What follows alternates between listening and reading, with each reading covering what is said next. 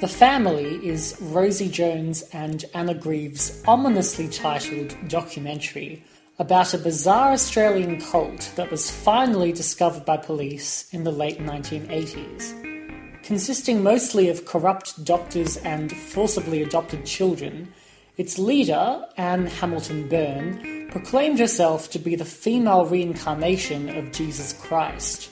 She had prophesied a coming apocalypse and was desperately trying to build a master race of bleach blonde stolen children that could survive it.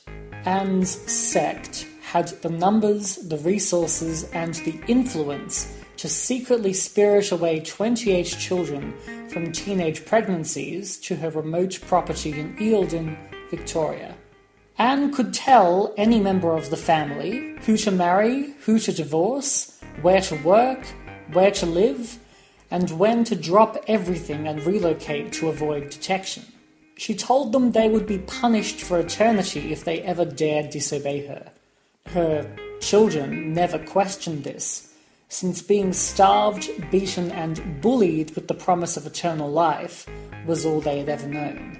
Many adult and even teenage members of the sect were drugged with LSD in a psychiatric hospital in Kew until they too believed that Anne was the Messiah.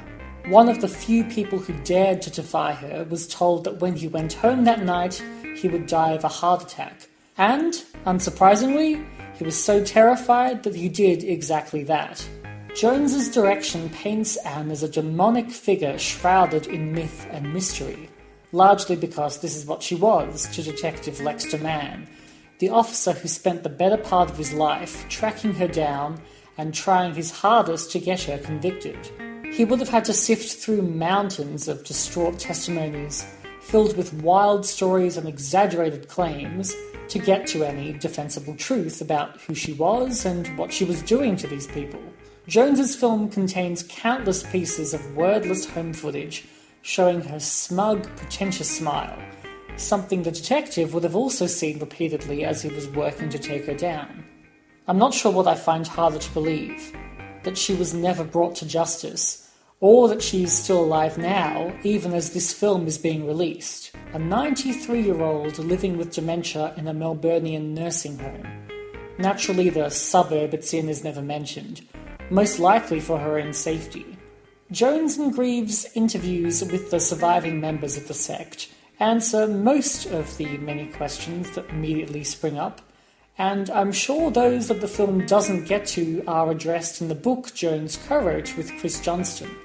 The residents of Eildon did hear screams and cries for help coming from the property, and eventually someone did call the police. They came in to question the children, but with Anne present the entire time. They asked the children if they were being fed properly, to which they replied yes, simply because they were still alive and didn't know any better.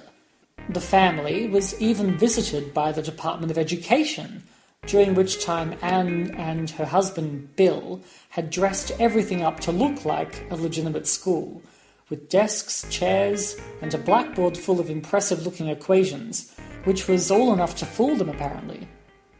For years, none of the current or even past members of the family were willing to speak out against Anne. Some were convinced that she really did love them, and that she deserved their love in return but most of them were afraid of what she could do to them, spiritually or physically. This twisted obsession is something that Jones conveys very strongly, perhaps even too strongly, throughout the film's 98 minute duration. The home footage of Anne, simulations of LSD hallucinations, and aerial shots of the forest surrounding the property are all underscored with psychedelic compositions by Amanda Brown.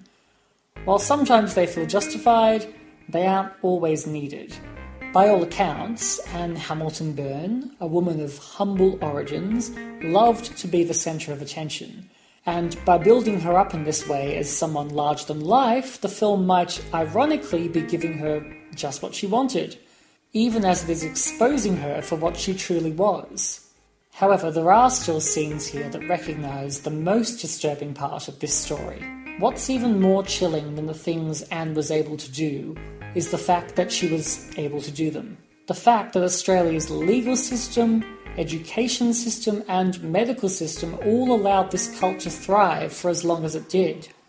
The family is at its best when it's not spending too much of its precious running time on Anne and remembers what's more important to show here the lifelong trauma of the victims and the broken systems that let them all down.